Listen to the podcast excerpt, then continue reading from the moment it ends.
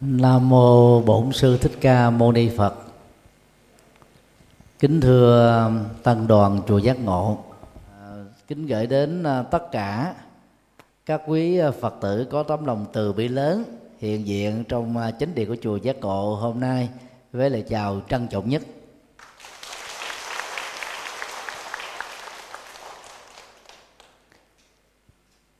Đây là lần thứ nhất quỹ đạo phật ngày nay à, chùa giác ngộ chúng tôi được vinh dự phối hợp với à, trung tâm điều phối ghép tạng quốc gia của bộ y tế tổ chức trọng thể lễ hiến mô tạng và sát cho y học. Và hôm nay đó là ngày 27 tháng 11 năm 2016 trong uh, cái cái cái phong trào hưởng ứng cho lòng từ bi này đó thì chùa giác ngộ đã làm lần thứ hai. Lần thứ nhất á, là diễn ra vào ngày 26 tháng 11 năm 2014 lúc đó thì có um, 215 um, người đã phát tâm à, ý nghĩa cao thượng này. Và ngày hôm nay đó à, dưới sự à, hợp tác của trung tâm lắp ghép à, tạng quốc gia bộ y tế đó thì số lượng người đăng ký đã trên 350 người. Và hồi nãy đó ờ, trong lúc chờ đợi ờ, cho lễ này diễn ra thì cũng có nhiều vị phật tử khác đăng ký.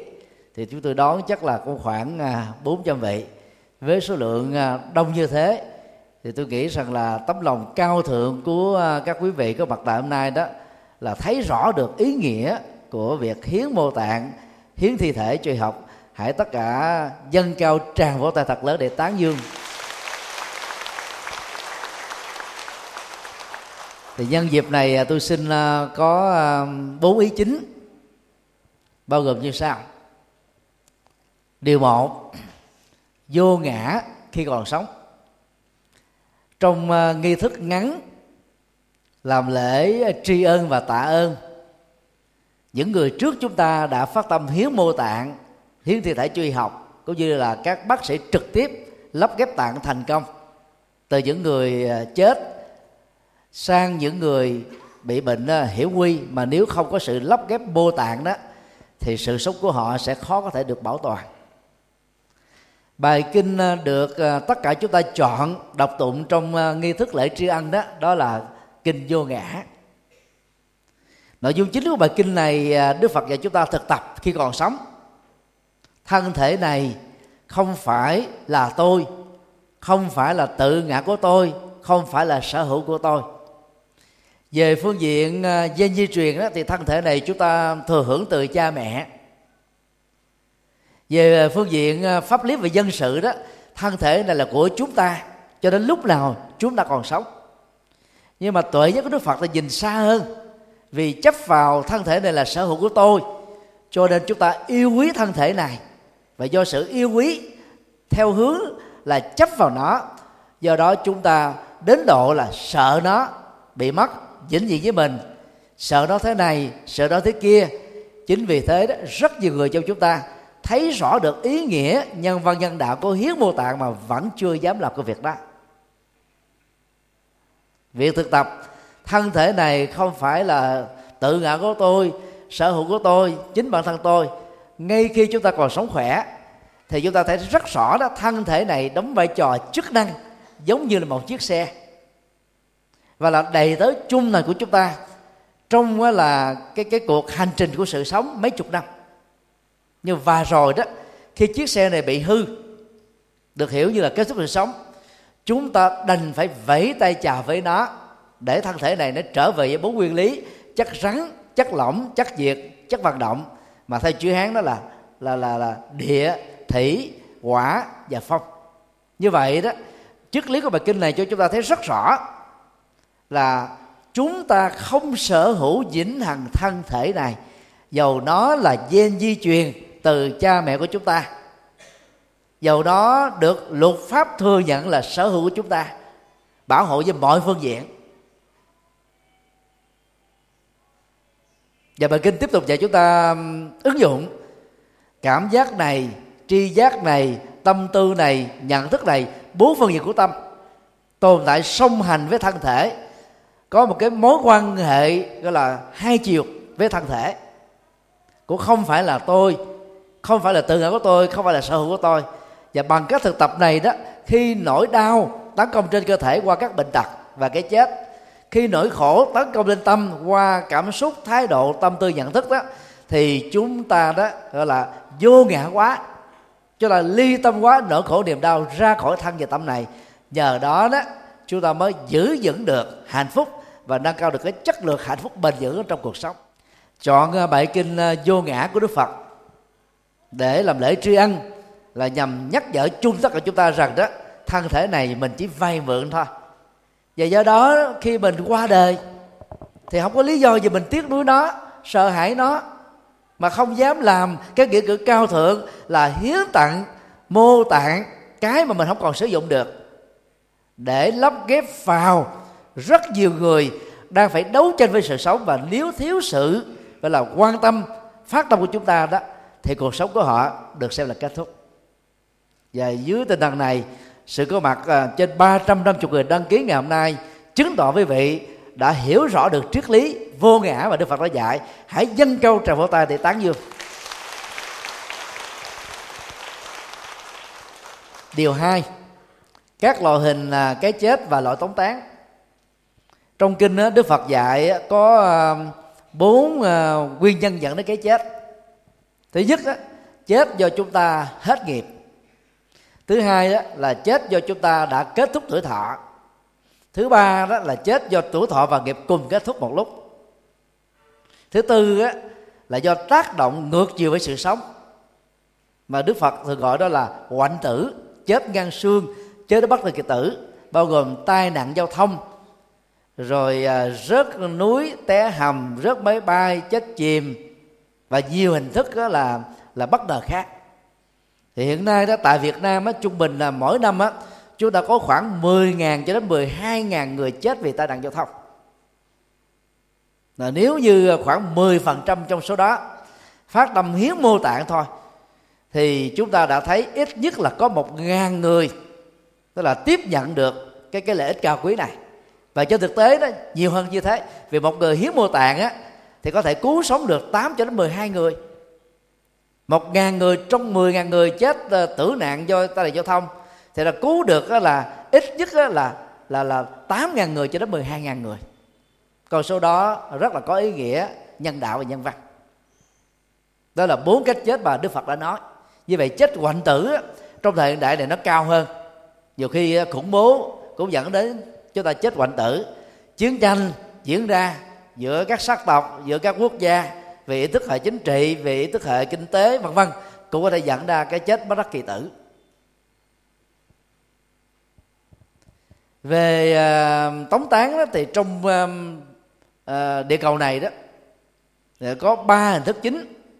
Thổ tán tức là chôn ở dưới lòng đất. Thân thể chúng ta được đặt ở trong một cái uh, cái cái linh cũ nếu được dùng bằng loại gỗ tốt ấy, thì linh cữu này có thể tồn tại dưới một cái thi thể. Thi thể được tồn tại đó là khoảng chừng à, hai ba chục năm thôi. Rồi cũng phải trở về với các bụi. Như là bài ca của nhạc sĩ trịnh công sơn đã nói à, thân thể này trở về với các bụi thôi. Chứ không hơn không khác cái đó là một phần ứng dụng triết lý của đức phật thôi. Còn nếu chúng ta chọn giải pháp à, thứ hai của tống tán là thiêu đó thì sau trung bình 4 tiếng đồng hồ dưới sức nóng của mấy ngàn độ đó toàn bộ thân thể chúng ta được cấu thành bởi đất nước lửa gió chỉ còn lại là xương và tro thôi. Và trở nên là hoàn toàn vô ích với sự sống của con người. Cách thức tống tán thứ ba đó là thiên tán còn được gọi là điểu tán. Vẫn còn được uh, lưu truyền ở trong một số bộ tộc của tây tạng và tại ấn độ tức là thi thể được treo ở trên à, các cái à, cây lớn để cho những loại chim muông, chim kênh kênh ăn. Rồi đó là các cái phần xương thịt lớn á, chính á, thì à, để cho các loại thú lớn ăn. Thì trong ngày hôm đó đó bằng phương pháp điểu tán này thiên tán này hay là lâm tán này đó thì các loài động vật ăn thịt người sẽ không có cơ hội giết chết mạng sống của con người và các loài vật nhỏ hơn như vậy đó, cái phương pháp và tống tán này đó đã tạo ra cái chức năng giá trị, tức là bảo hộ cái quyền được sống của các con vật nhỏ hơn ở trong rừng. Nhưng nếu mà so với sự sống của con người đó, bị tai nạn, bị chết đi, bị hoạnh tử, thì phương pháp lâm tán, điểu tán hay thiên tán đó đó vẫn không có giá trị nhân văn bạc à, chủ yếu là giúp à, các con vật nhỏ hơn không bị giết thôi. Quá trình à, sinh học tự nhiên của chúng chúng cũng phải già bệnh chết thôi.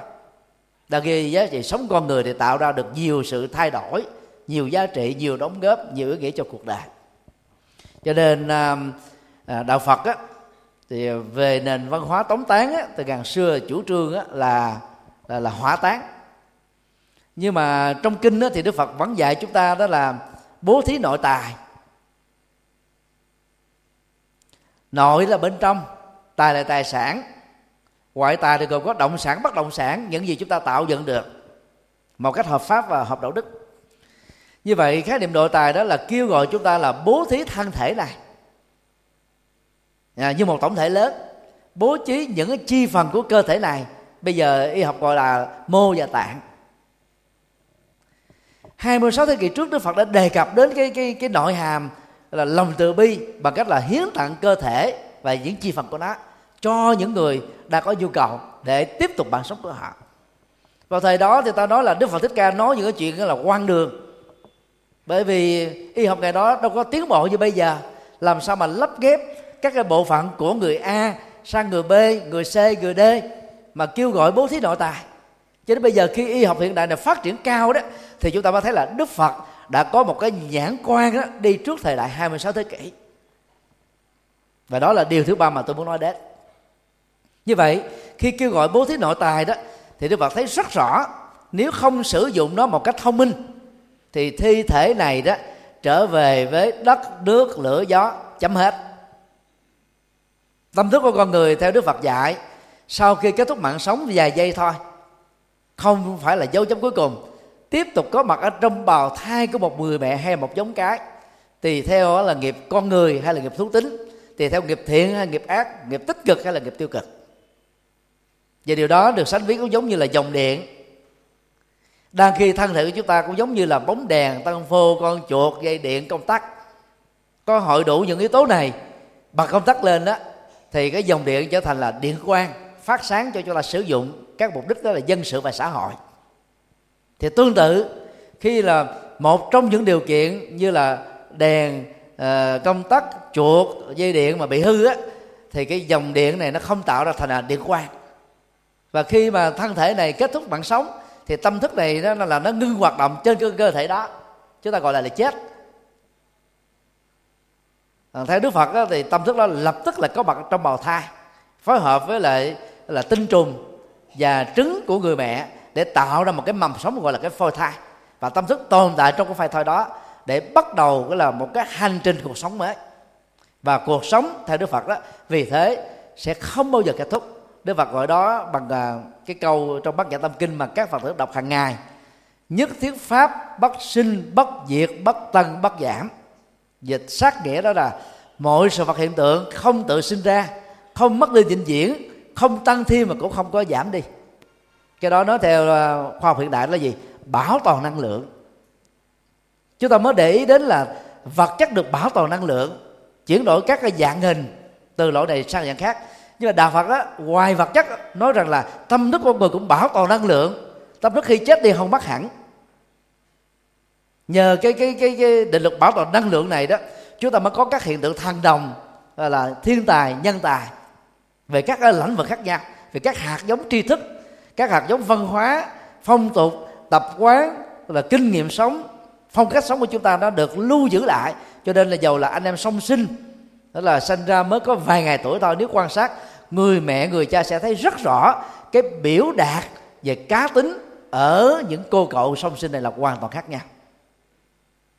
Mặc dù đó về gen di truyền đó thân thể họ giống nhau đều là chín mươi mấy phần trăm.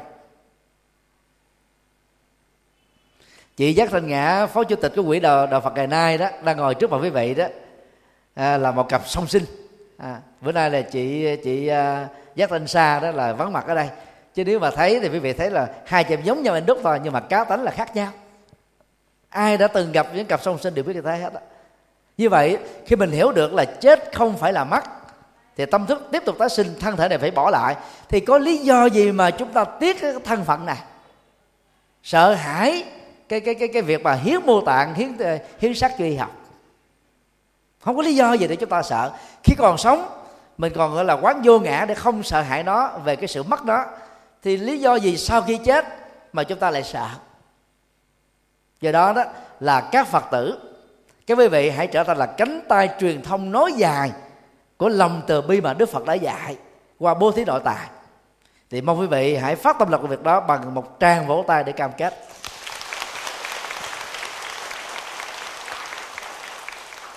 Điều bốn tôi muốn nói đến nỗi sợ hãi. Những cái quan niệm mê tín dị đoan làm cản trở cái cái lòng hảo tâm lớn của rất nhiều người muốn hiến mô tạng mà không dám làm việc này. Thì một trong những cái cái quan niệm mê tín dị đoan đó cho rằng đó là nếu mình hiến mô tạng sau khi chết thi thể này được sử dụng để mình lắp ghép vào à, à, trong à, những cơ thể khác là 8 cho đến 12 trường hợp gồm có tim gan tỳ phế thận rồi mô xương tủy giác mạc vân vân. Thì á, kiếp sau khi tái sinh ra đó là mình trở thành là là một cái cơ thể là không vẹn toàn. Đây là một cái quan niệm là cực kỳ mê tín và thiếu khoa học. Ờ, là phật tử thì chúng ta hiểu nhân quả đây mình gieo cái cái nhân đó là cao quý nào đó thì chúng ta sẽ hưởng được cái quả cao quý đó hiến mô tạng là tạo ra sự sống. Và ờ, cái chết của mình đó tạo ra cái sự tái sinh 8 cho đến 12 trường hợp cho những người đó được được sanh ra thêm một lần nữa ngay trong cái sống hiện tại này. Thì chúng ta đã gieo cái phúc về sự sống quá lớn như thế, thì không có lý do gì kiếp sau đó thân thể chúng ta không được vẹn toàn. Chẳng những vẹn toàn mà các mô tạng, bộ phận được lắp ghép vào người khác nó còn khỏe hơn về di truyền đối với những người còn lại nhân nào thì quả đó mà. Phải không à nếu quý vị chấp nhận được điều này thể dân cho một tràng pháo tay à.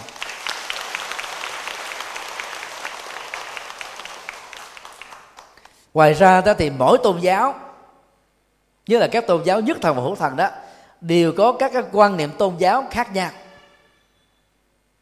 Vô tình nó đã tạo ra những cái gọi là cản trở lực nhất định, làm cho những cái tín đồ của họ đó ngại ngùng mà không dám phát tâm hiến xác, hiến ờ, mô tạng cho y học. Ở đây ờ, chúng tôi không ờ, có nhiều thời gian để đi vào vấn đề đó. Chúng tôi chỉ muốn nói một điểm chung rằng đó bất kỳ ai quan niệm rằng đó hiến mô tạng là không nên. Hiến mô tạng là điều cấm kỵ. Hiến mô tạng là chết không được vẹn toàn thì sanh ra thân thể không được vẹn toàn thì đều được xem là các quan niệm sai lầm và cần phải được tháo dỡ và kết thúc nó còn đối với một số các phật tử tu theo một số trường phái tịnh độ tông cực đoan chúng tôi phải đặt cái chữ cực đoan dưới dấu hoặc kép. Do những cái cái cái cái cái mê tín dị đoan được đồn đại trong dân gian của Trung Quốc ảnh hưởng đến Việt Nam mà không dám hiến mô tạng á, thì nhân dịp này quý vị cũng nên tháo mà cái nhận thức sai lầm đó. Thì cái quan niệm của họ như thế này sau khi chết đó, tâm thức chưa rời khỏi cơ thể. Nó tồn tại với cơ thể này đó là khoảng à, là 8 tiếng đồng hồ. Bất kỳ ai đụng vào cái thi thể của người chết đó thì thân, thân thể người đó sẽ tạo ra một cái cảm giác là đau nhất và người chết đó, với tâm thức của họ đó tiếc nuối cái sự sống tiếc nuối cái thi thể khởi lên một cái tâm sân hận. Từ đó đó là hương linh đó tái sanh vào những cái cảnh giới xấu đây là quan niệm mê tín một trăm phần trăm, một nghìn phần trăm, một triệu phần trăm. Trái hoàn toàn với những lời dạy của Đức Phật ở trong kinh điển nguyên thủy là Bali. Kinh A Hàm tương đương và các kinh điển Đại thừa. Đây là các quan niệm mê tín trong dân gian của Trung Quốc thôi. Và những người tu theo tình độ tông cực đoan đó, thì họ đưa ra quan điểm đó. Chứ không có kinh nào dạy như thế. Phật giáo cũng không dạy như thế. Nhưng mà tại sao chúng ta phải lấy theo như thế? Vì chúng ta thiếu hiểu biết. Thiếu hiểu biết đó, dẫn đến nỗi sợ hãi. Người ta nói là đụng vào thì người chết là không được tái sinh tốt và cảnh giới lành. Thì, thì ai mà dám đi hiến mô tạng vì hiến mô tạng là sau khi chúng ta chết á các mô tạng này phải cần phải được đưa vào ở trong một uh, cái cái trung tâm mà chúng ta có cái cam kết để hiến. Thì người ta mới là dùng uh, phương pháp uh, uh, giải phẫu để đưa vào trong cái ngân hàng sau đó mới lắp ghép vào những người có nhu cầu để cứu sống mạng sống của họ. Mà đang khi chúng ta cần cái thời gian làm càng sớm càng tốt. Cái quan niệm tà kiến này đó đã làm cho rất uh, rất nhiều các phật tử tự từ đầu đầu tông cực đoan đó là không dám làm. Thì tôi xin xác định rằng đó là quan niệm 8 tiếng không đụng vào cơ thể là tà kiến.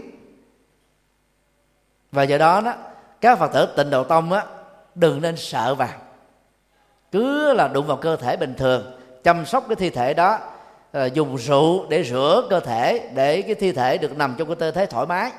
Không có ảnh hưởng gì đến người chết. Không có ảnh hưởng gì tiến trình tái sanh của người đó. Cũng không ảnh hưởng gì đến cái cảnh giới tái sanh của người đó.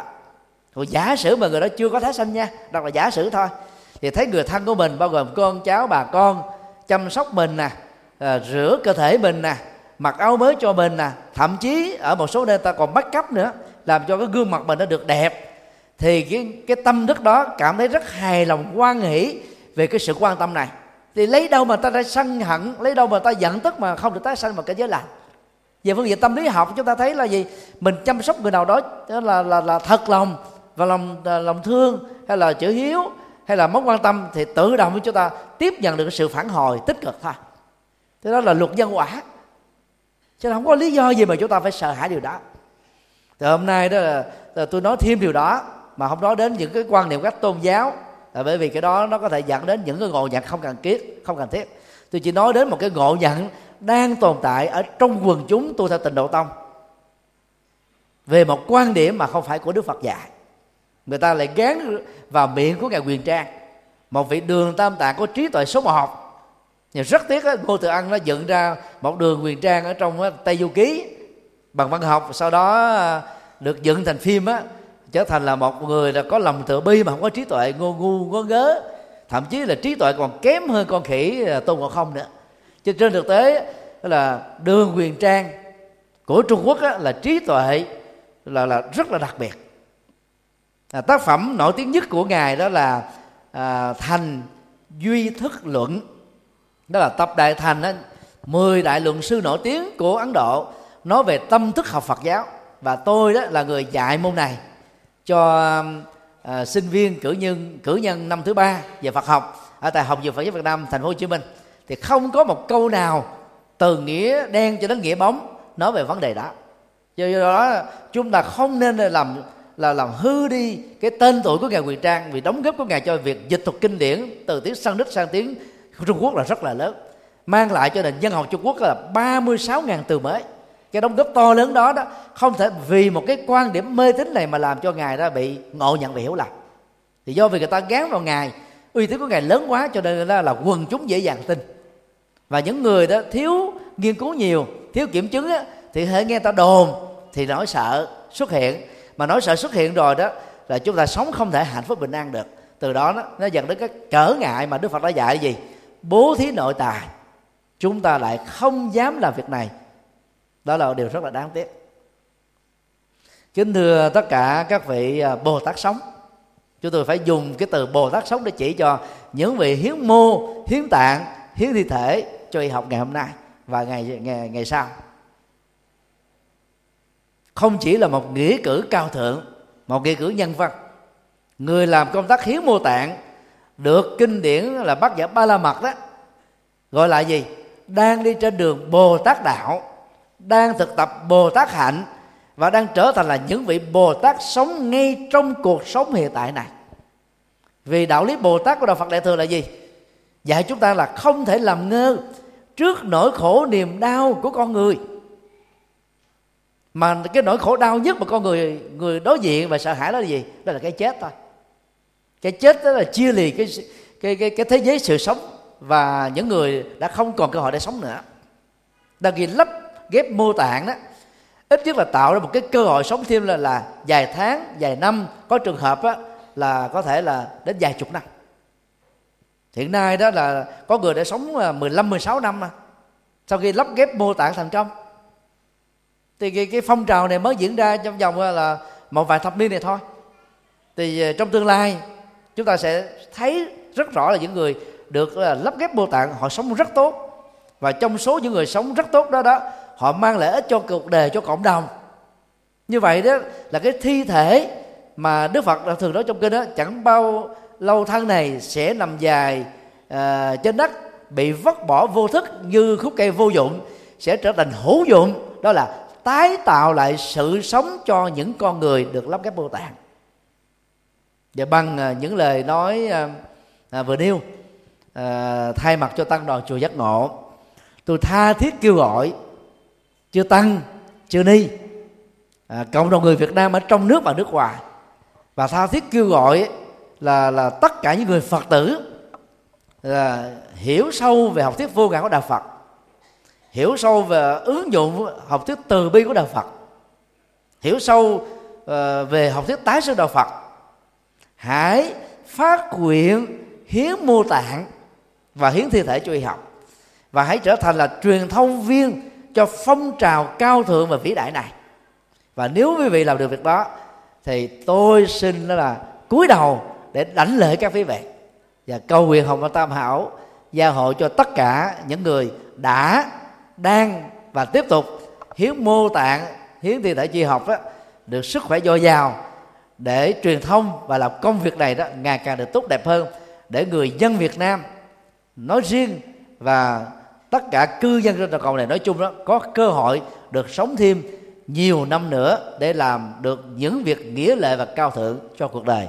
Nam mô công đức lâm bồ tát, nam mô quan hệ tạng bồ tát, na tát.